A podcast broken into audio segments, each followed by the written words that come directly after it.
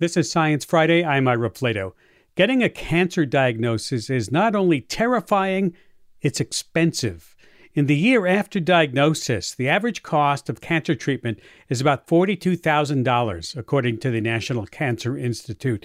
But some of the newer cutting-edge treatments could cost a million dollars or more. And while insurance may cover some of that, many people are uninsured or underinsured, and the bills add up.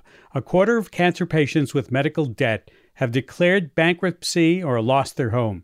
No doubt there's been remarkable progress in treating cancers in the past several decades, but less attention has been paid to just how astronomical the price tag is. So researchers wanted to track the financial burden of cancer treatments on patients, and they found that poorer patients were hit harder financially, which not only resulted in more bills, but also worse health outcomes. Joining me to talk about this research is my guest, Doctor Jorge Cortes, director of the Georgia Cancer Center at Augusta University, based in Augusta, Georgia. Welcome to Science Friday. Thank you very much for having me. Let's talk about this study. Uh, I know you looked at leukemia and lymphoma survivors across the U S, and you found that lower income patients were nearly twice as likely to report poor health outcomes, just about sixty percent of low income patients. How does this financial burden translate into worse health? The main focus here is cancer survivors. So we're talking about patients that already went through all this process of, of their cancer therapy. And what we found is that there's a significant number of, of patients who are in, in the lower income category. And these patients definitely have worse uh, overall health, both physical and mental health, after being able to defeat cancer. So it maintains that lingering effect of the other health issues. As, as you can imagine, once you survive cancer, you could have um, heart conditions, diabetes, other health problems that you also need to take care of. Some of them may be that you had them already. Some of them may be consequences of the cancer or the treatment itself. And one important thing is that these patients, there is a an excess of these lower income patients in the younger population. So, so these are patients who could potentially contribute to society, who have families, who have a, you know, long life ahead of them, and yet they have uh, more issues being able to deal with their other health problems. Were you surprised by this? I mean, why would you expect treatment of lower income patients vis-a-vis cancer to be different than how these other illnesses affect lower income patients? I think what happens is that some of these patients, if you are lower income, you can go through your cancer therapy because there are some emergency support systems. You can get them into an assistance program for one of these expensive medications. You can provide them housing during the course of the therapy. You can provide them transportation. You can provide them vouchers. There's uh, food vouchers. Uh, there are many organizations that support that. And that's very good because it allows them to go through the cancer therapy even when they do not have insurance, when they don't have the means, et cetera. The problem is that once they finish their therapy, all of that stops, and then they go back to be on their own, and yet they remain uninsured, they remain with lower incomes, and they have much less of an ability to take care of all the other medical problems, uh, which again may be amplified if there are some uh, residual issues related to the cancer or the cancer therapy. So what can you do? I mean, what do you do then about post-treatment for cancer and, and having your patients have a better quality of life? Of course, uh, an obvious answer is, well, you know, we need healthcare for everybody, but that's uh, that's uh, that's a difficult topic, and and it's uh, obviously something that we need to aim for, but it's not as easy to implement. But I think there are other elements that we can start being more proactive in doing.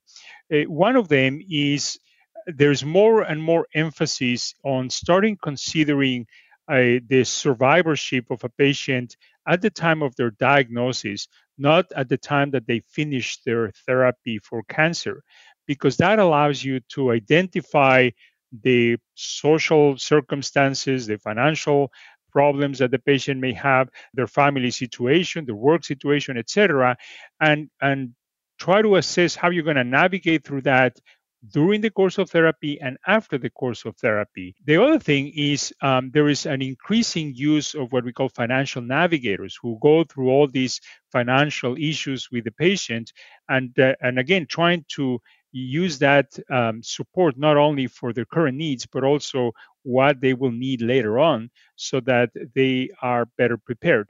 Now, th- that's certainly not enough. You know, if they're uninsured, there's sometimes not too many options, but you can help them investigate the potential support uh, elements that they might find. And that's, and that's my next question. Where do these people, where do poor people who may not have access to transportation or other resources, how do they find the help they need, that the kind that you're talking about?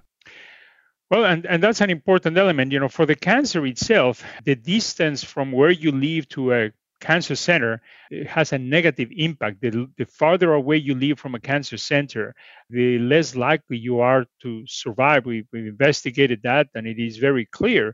And it's not just a matter of providing transportation, because you can give them a means of transportation, but they still cannot leave their families behind, they cannot leave work, and so on. So it's a complex issue. For their primary care needs, the important thing here is to communicate very closely with those physicians and their oncologists so that they integrate the therapy, and they only come to see the oncologist when it's absolutely necessary, but take care of their needs locally when that is appropriate, integrating those, the, the care of the specialist and the primary care is critical to provide the best care for the patients closer to where they are. Have you been able to implement these ideas at the uh, Georgia Cancer Center where you work? We are certainly implementing the financial navigators much more proactively at the beginning, and we are starting to do these survivorship plans at the time of diagnosis. There's a lot of work that we have to do. I think that telemedicine is something that we did well during COVID, um, but I think that we need to take advantage of that a whole lot more so that we can continue supporting our patients from a distance, but unquestionably, we need to do more. And what can you do about the exorbitant cost of cancer treatments? I know you've been pushing for more conversations about these for years. Why haven't cancer researchers been more focused on this? I think that the the, the problem with the cancer therapies is that there, there's no question that developing a new drug is very expensive.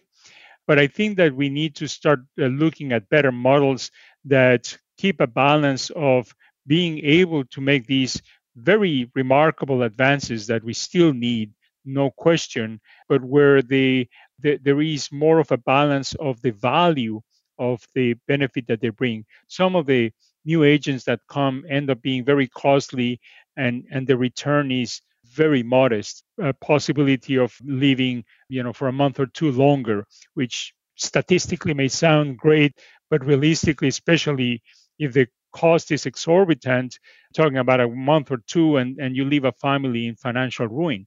So I think there has to be more of an analysis of the value and more of um, critical view at where are the biggest needs. Do you sense any shift in the conversation among your peers, among cancer researchers, thinking more about cost and access when developing new treatments?